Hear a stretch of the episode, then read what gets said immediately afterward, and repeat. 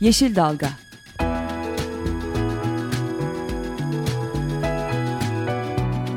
Çevre mücadeleleri üzerine.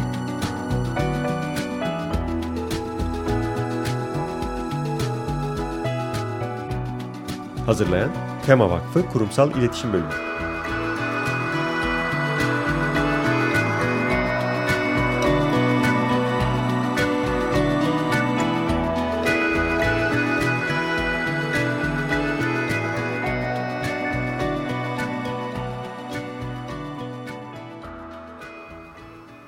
Merhabalar, bir Yeşil Dalga programında daha sizlerle beraberiz.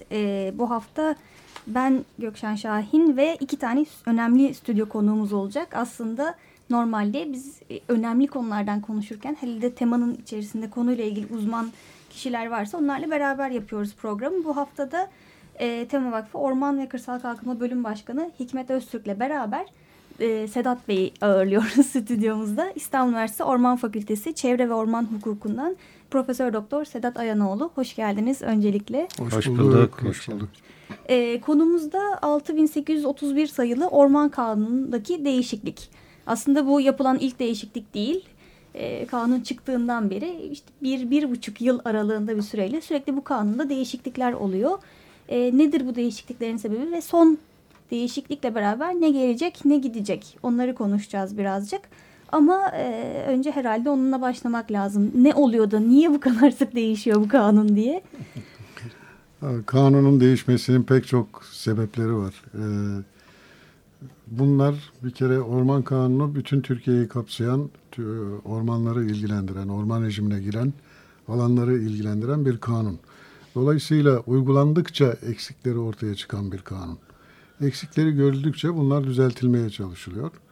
Bir de orman teşkilatının pek denetleyemediği uzak mıntıkalar, bölgeler var. Buralarda orman yasasına aykırı girişimler var. Bu girişimler nedeniyle ortaya büyük problemler, sosyal sorunlar çıkıyor. 2B olayı mesela. Ormanların iyi korunamamasından, buraların orada yaşayan insanlar tarafından işgal edilerek başka tür arazilere dönüştürülmesinden kaynaklanan değişiklikler.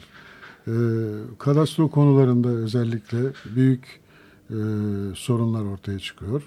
Bu sorunların giderilmesi için zaman zaman yasaya müdahaleler yapılması gerekiyor. Bunların pek çoğu gerekli olan müdahalelerdir ama işin ilginç tarafı yapılan her müdahale sorunu çözeceğine veya azaltacağına daha da karmaşık hale getiriyor. Bu nedenle bugün orman yasası bir yamalı bohça haline gelmiş durumda. Kolay kolay da içinden çıkılabilecek gibi değil. Yani mevzunun, konunun yabancısı olan insanların bu yasayı okuyarak anlayabilmeleri bazı yerlerini tabii mümkün gözükmüyor. Evet, yani yasada yapılan bu sık değişikliklerin bir kısmı hocamın da dediği gibi gerekliliğin sonucu, uygulamadan ama birçok zamanda yasaya olan müdahalelerin ormandan yer açma, kazanma ya da orman suçlarını bir şekilde af niteliği taşıyan unsurlar taşıdığını görüyoruz. Yine bu mevcut yasa taslağında da af hükmü taşıyan benzer hükümler var. Orman alanlarında izinleri genişleten, ormanın bırakın içinde dışında olması gereken yerlerin orman içerisinde kurulmasına müsaade eden çok sayıda hüküm var. Hocam bunlar hakkında etraflı bilgi verecektir. Yani son 10 yılda 10 kez değişti bildiğimiz kadarıyla bu kanun. Hayır, son 10 yılda 16 kez. 16 kez mi değişti? 16 kez. 2002'den bugüne geldiğimizde 16 kez değiştirilmiş Orman Kanunu parça parça maddeleri. Ayrı ayrı maddeler.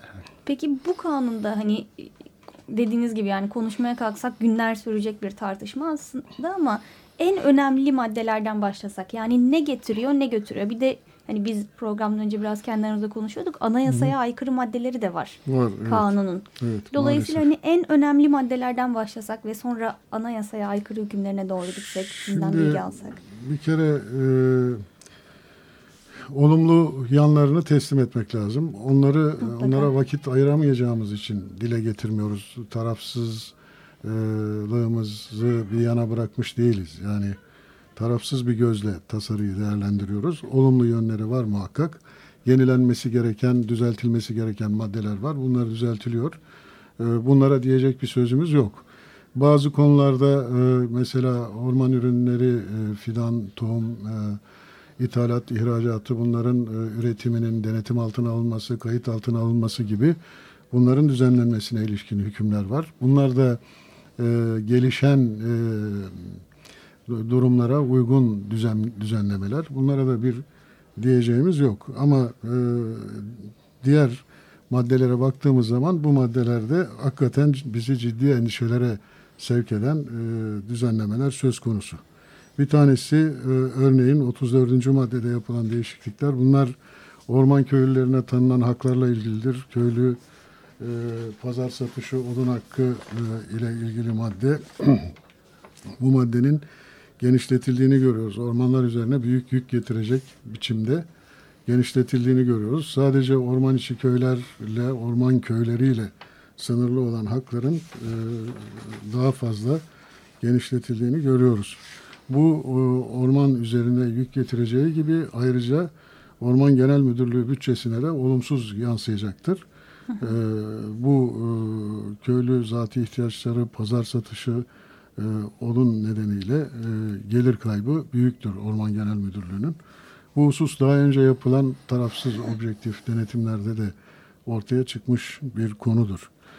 40. madde değiştiriliyor. 40. madde bazı orman işlerinin imar, bakım, sürütme yolu inşaatı gibi küçük çapta orman işlerinin orman köylüleri tarafından yapılacağını öngörür, yapılmasını öngörür. Varsa orman köy kalkındırma kooperatifleri bunlara öncelik tanır. Buradan köylülere tanınmış olan bu işlerden elde ettikleri gelir, özellikle orman içi köylerde bazen genel gelirin, toplam gelirinin yarısını belki geçer. Bu kadar ciddi bir kaynaktır bu orman köylüsü için. Bu kaynağın son derece daraltıldığını görüyoruz. Bu dikili satışlar veya diğer imar, ıslah, bakım işlerinin yahut ağaçlandırma işlerinin özel firmalara hizmet alımı yoluyla, ihale yoluyla yaptırılması durumunda orman köylülerinin bunlardan istifade etme şansı yoktur. Dolayısıyla gelirlerinde ciddi bir kayıp olacak demektir. Dolayısıyla şimdi şöyle mi anlamamız lazım? Orman köylülerine tanınan haklarda bir artış.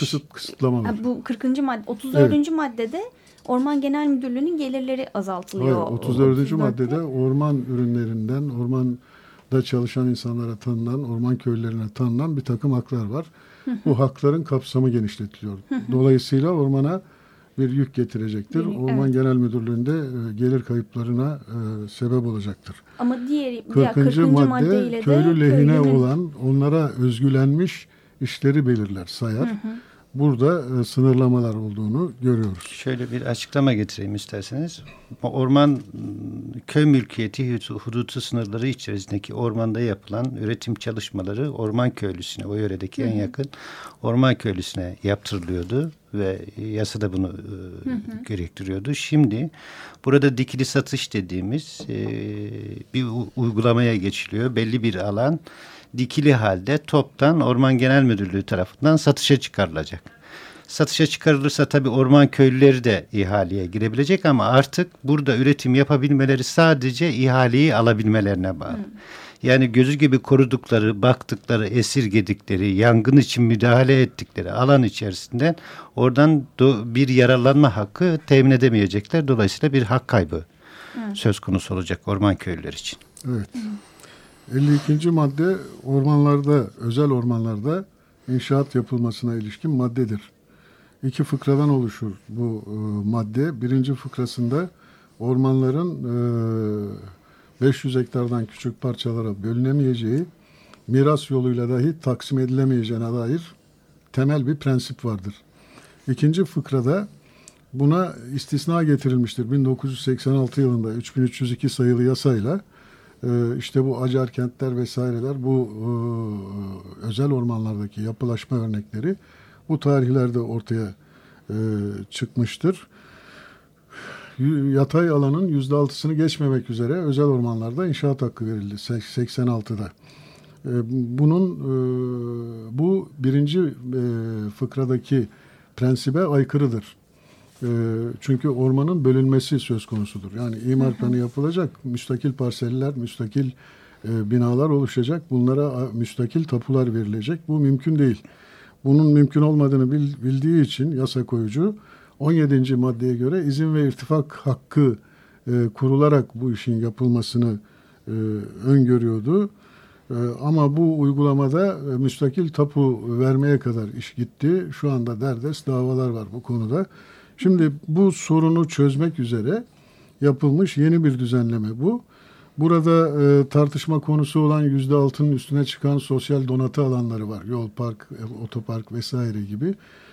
Bunların ucu açık, sınırı bile yok. %6 inşaatın üstüne bunlar yapılabilecek. Dolayısıyla özel ormanın aşağı yukarı %26'sı veya 30'u 3'te 1'i yapılaşmaya açılacak demektir. Buradaki yeni düzenlemelerle bu mümkün değil. Zaten mümkün olmadığı için bugün derdest davalar var. Devam ediyor. Yani özel ormanlarda belki 2B uygulaması yapılarak ormanın zayıf, orman niteliğini kaybetmiş parçaları orman kapsamından çıkarılarak bu işler yapılabilir.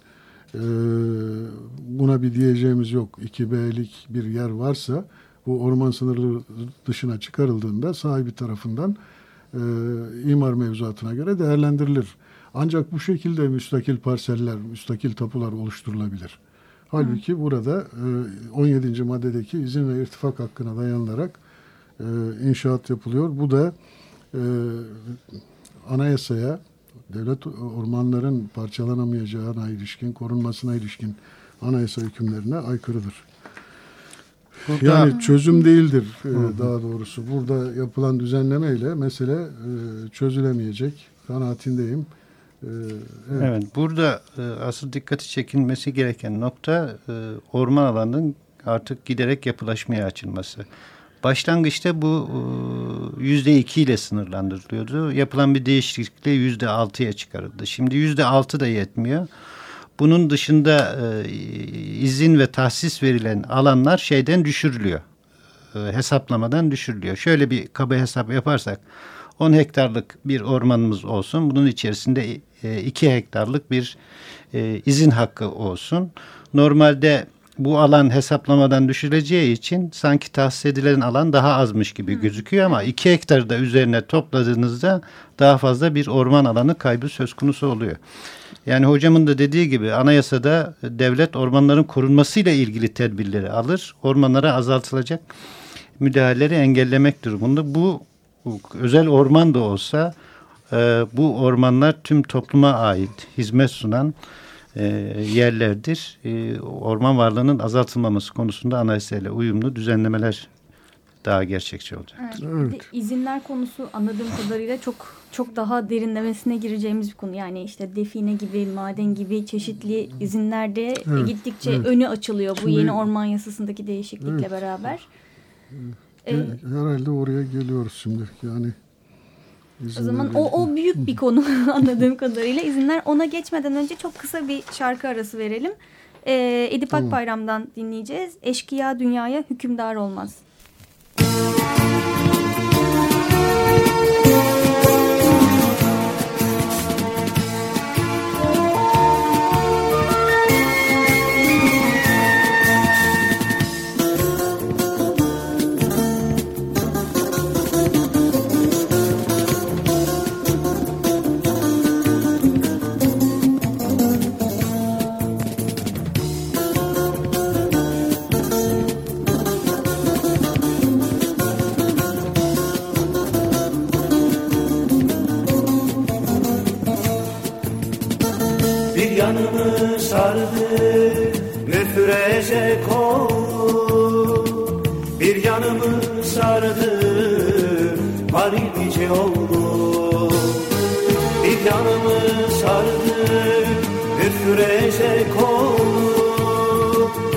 Yanımı sardı, harilice oldu.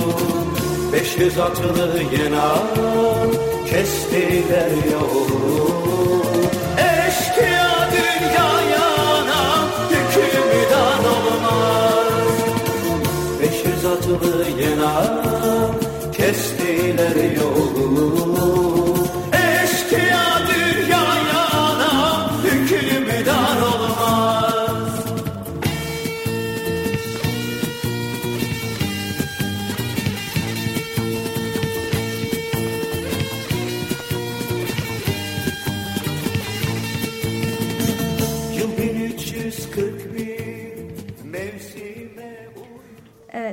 Edip Akbayram'dan Eşkıya Dünya'ya Hükümdar Olmaz dinledik. Süremiz kısıtlı olduğu için şarkının tamamını dinleyemedik ama dinleyicilerimize bunun için YouTube'u tavsiye edelim tekrar. Şimdi konuşurken Orman Kanunu'ndaki değişiklikten söz ediyorduk.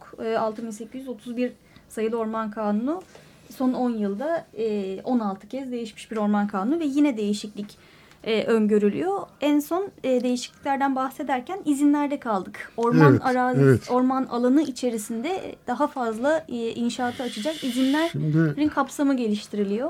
Evet, orman arazilerinin ormancılık maksatları dışında madencilikleri, işte turizmdir vesaire, bu maksatlarla kullanılması kanunun 17. maddesinde düzenlenmiştir. Asıl maddesi 17. maddesidir. 16. maddesi de orman içinde maden arama ve işletme ruhsatları, maden ocağı, taş ocağı vesaire açılması, işletilmesiyle ilgili maddelerdir. Şimdi 18. maddeyi değiştiriyor bu tasarı. 18. madde tam tersine ormanlara zarar verebilecek kireç, kömür, taş ocağı vesaire, terebentin, kömür ocakları gibi orman ürünü işleyen hızar şeritleri vesaire bu tür tesislerin ormana 1 kilometre veya 4 kilometre gibi mesafede açılmak istenmesi durumunda orman idaresinin iznini şart koşuyordu.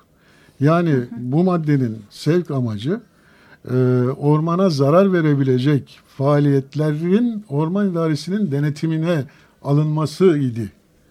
Şimdi burada tamamen tersine çevrilmiş. Bu faaliyetlerin 16. ve 17. madde ortada dururken bu faaliyetlerin, hani madencilik faaliyetleri gibi düşünülebilir bir kısmı 16. madde kapsamına alınabilir. 18. madde kapsamına konulduğunu, bu tür faaliyetler için ormanlardan izin verilmesinin düzene bağlandığını görüyoruz. Hükme bağlandığını görüyoruz. Bu maddeyi tamamen ters yüz etmektir. Yani ormanı koruyacağız. Ormana tehlikeli olan üretim faaliyetlerini, kömürdür, terebentindir, sakız vesaire üretimi, hızar şerit kurulması, bunları biz denetim altına almaya çalışırken adamın kendi arazisinde kuracağı bu tesisleri kontrol altına almaya çalışırken bu sefer ormanın içine davet ediyoruz. Ormanın içinde kurmasına bu tesislerin izin veriyoruz. Bu şekildeki bir düzenleme bence anayasaya da aykırı. Anayasanın kamu yararı dışında irtifak hakkı kurulamaz hükmüne de aykırıdır. İzin ve irtifak, böyle bu tür izinlerin verilmesi. Çünkü bunda kamu yararı da yoktur. Kişiler nihayet ekonomik bir faaliyet yapacaklardır. Bu faaliyet orman ürünleri işlenmesiyle ancak gerçekleştirebilecek olan faaliyettir.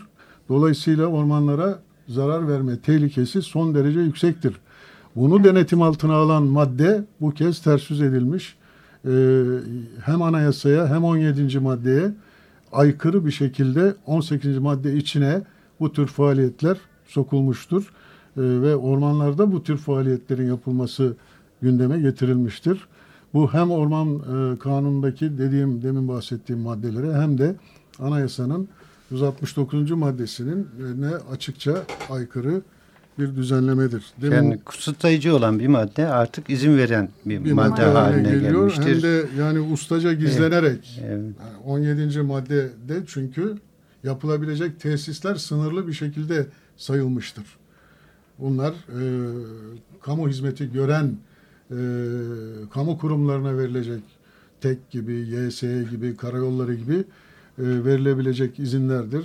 Hastaneler için, spor tesisleri için devlet tarafından yapılıp yönetilmek üzere kurulacak tesisler için denilerek sınırlı sayıda sayılmıştır.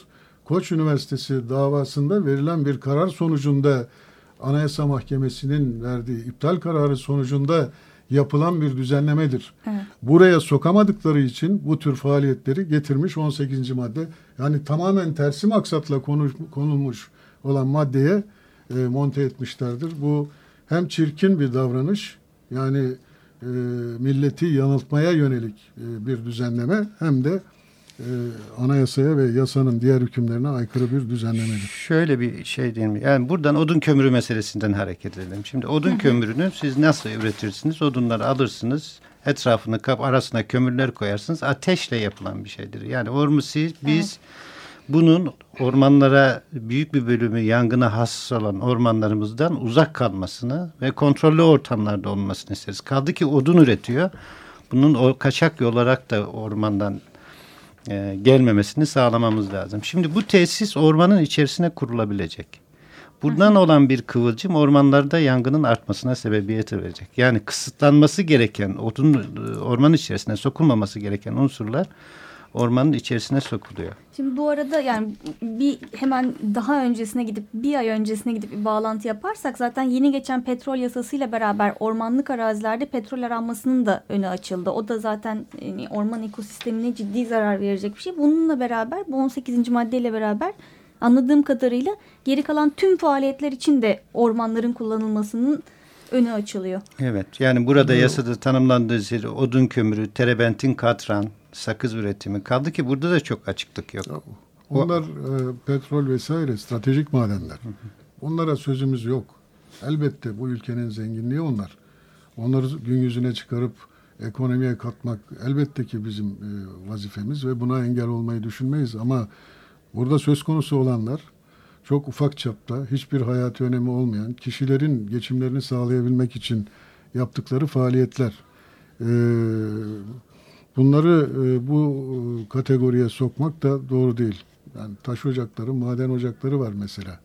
Yani petrol aramayla o da maden. Bunların mukayese edilmesi söz konusu değil. Define aranması mesela çok ilginç. Evet, yani çok ilginç. Evet. Bulunması kesin olmayan bir şey. Ben gideceğim şurada define arayacağım diyeceğim ve bu alan 29 yıllığına bana tahsis edilebilecek. 29 yıl ben define arayacağım bir yerde. Evet. Yani bunlar hiç... Tabii aranması ve haklı kullanılması diyor. Yani define bahanesiyle izni kaptınız mı? Her bir kullanma noktada hakkınız da var. Yani, evet, 29 yıllığında. Şimdi nedir? Maksat nedir? Ben doğrusu yani yorum yapmak istemiyorum. Çünkü belki de konusu suç oluşturacak. Bir diğer nokta herhalde hocam burada değinmemiz gereken, bununla ilgili daha önce açılan suçları düzenleyen, onlara dahil cezaların 92, 93, 94. maddelere göre de burada bir kısmi değil artık bir af çıkarılıyor olması bu suçlara ve suçu işleyenleri teşvik edenlere de bu sahaların tahsis edilecek olmadı. Yani burada bir nevi hem suçu destek var, hem de bir af çıkarma söz konusu. Onlar ileriki maddelerde olduğu için sıradan gidiyoruz. 67. madde, demin dediğim gibi karantina işleri hariç tohum üretimi, ithalatı, ihracatı vesaire, bunların denetimi altına alınması, kayıt altına alınması olumlu buluyoruz. Tamam, ama karantina işleri hariç denmemeli bizce. Çünkü 5834 sayılı meslek yasası kanunu çıktı. Bu tür malların, orman mallarının ithalatı, ihracatı ve diğer konularda orman mühendisleri yetkili kılındı. Orman mühendisleriyle bu madde içine karantina da dahil edilmeli ve bunun gereklerini yerine getirmeli. Bu konularda da orman mühendisleri meslek yasasıyla irtibatı sağlanmalı maddenin diyoruz. Böyle bir eleştiri getiriyoruz bu maddeye. Ondan sonra 69. maddede yangın mükellefiyeti kaldırılıyor. 69. madde de 17 yaşından 50 yaşına kadar orman köy nüfusuna kayıtlı erkek nüfus için yangın söndürme mükellefiyeti vardı. bunlar bu kaldırılıyor mükellefiyet. Bunun yerine gönüllülük esası getiriliyor. Gönüllülük esasına engel bir durum yok. Mükellefiyet yangın söndürmede ana insan kaynağını temin eden bir sistemdi. Aksaklıkları yok muydu? Vardı elbette. Mükellefiyete uymamanın cezası da 5 lira idari para cezasıydı yanılmıyorsam. Halkı o kadar zorlayan, hani büyük baskı altına alan bir mükellefiyet gibi de uygulanmıyordu. Dolayısıyla yangın söndürmede insan kaynağı, insan gücü bakımından tehlike yaratabilecek bir düzenleme gibi geliyor bize. 81. maddede en önemli değişikliklerden birisi köy muhtarlarının orman suçlarına, köyde işlenmiş olan orman suçlarına doğrudan el koyma, zabıt tutma, suçluyu, suç aletlerini yakalama yetkisi vardı. Yani evet, orman memurlarına, muhafaza memurlarına, koruma memurlarına tanınan yetkileri köy muhtarları da kullanabiliyordu. Bunu kaldırıyor. Bunu kaldırması o köyde başkalarının suç işlemesinin önünü açacak bir düzenlemedir. Kendi koruduğu, kolladığı, yaşadığı bölgede işlenen orman suçuna muhtarlıkların müdahale etmelerinin yasal dayanağı ortadan kaldırılmış oluyor bu şekilde. Bu da son derece tehlikeli, yapılmaması gereken bir değişiklik. Her bir şeye herhalde değinemeyeceğiz. Daha çok önemli afet yasasında yapılan değişikliklerle Orman Kanunu'ndaki daralmalara değinemedik. İnşallah yani, onu da bir sonraki programda. Bu 2B yasasındaki değişiklikler zaten anayasaya tam olarak aykırı değişiklikler. Ona yapılan bazı ilaveler var ek maddelerle. İzin irtifaklar konusunda yeni düzenlemeler var. Bu konularda da bizim ciddi itirazlarımız var ama vakit kalmadı artık bir dahaki sefere. Bir dahaki sefere diyelim. Evet yani bu yarım saatte özetlediğimiz haliyle bile bu 6831 sayılı Orman Kanunu'nun koruma odaklı olmaktan ziyade kullanma odaklı olmaya doğru evrildiğini görmüş oluyoruz. Her ne kadar yine de ormanlarla ilgili iyi maddeler içerse de orman koruma ile ilgili ama birçok maddede kullanımın önünü açıyor gibi görünüyor. Dolayısıyla gidiş o yönde. Anayasayı yok kabul ediyor. Uygulamacı anayasa yok. Bu anayasa faşist anayasa zaten. Bir tarafa atalım. Yasadaki bağlayıcı hükümleri, prensipleri de yok kabul ediyor. Yönetmeliklerle idare edebildiği yere kadar gidiyor.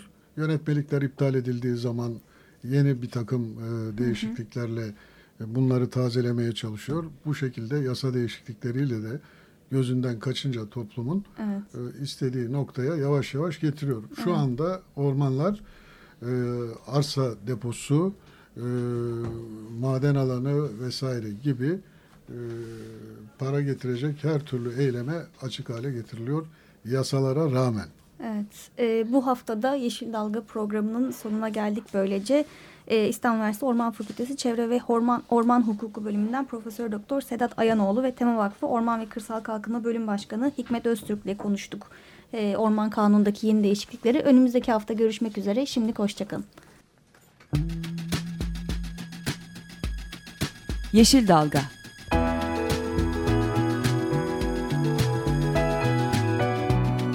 Çevre mücadeleleri üzerine.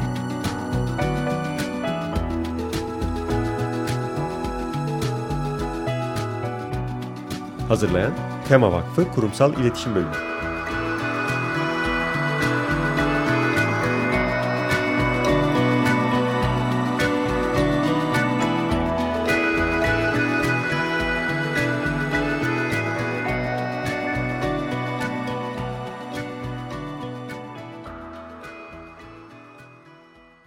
Açık Radyo program destekçisi olun. Bir veya daha fazla programa destek olmak için 212 alan koduyla 343 41 41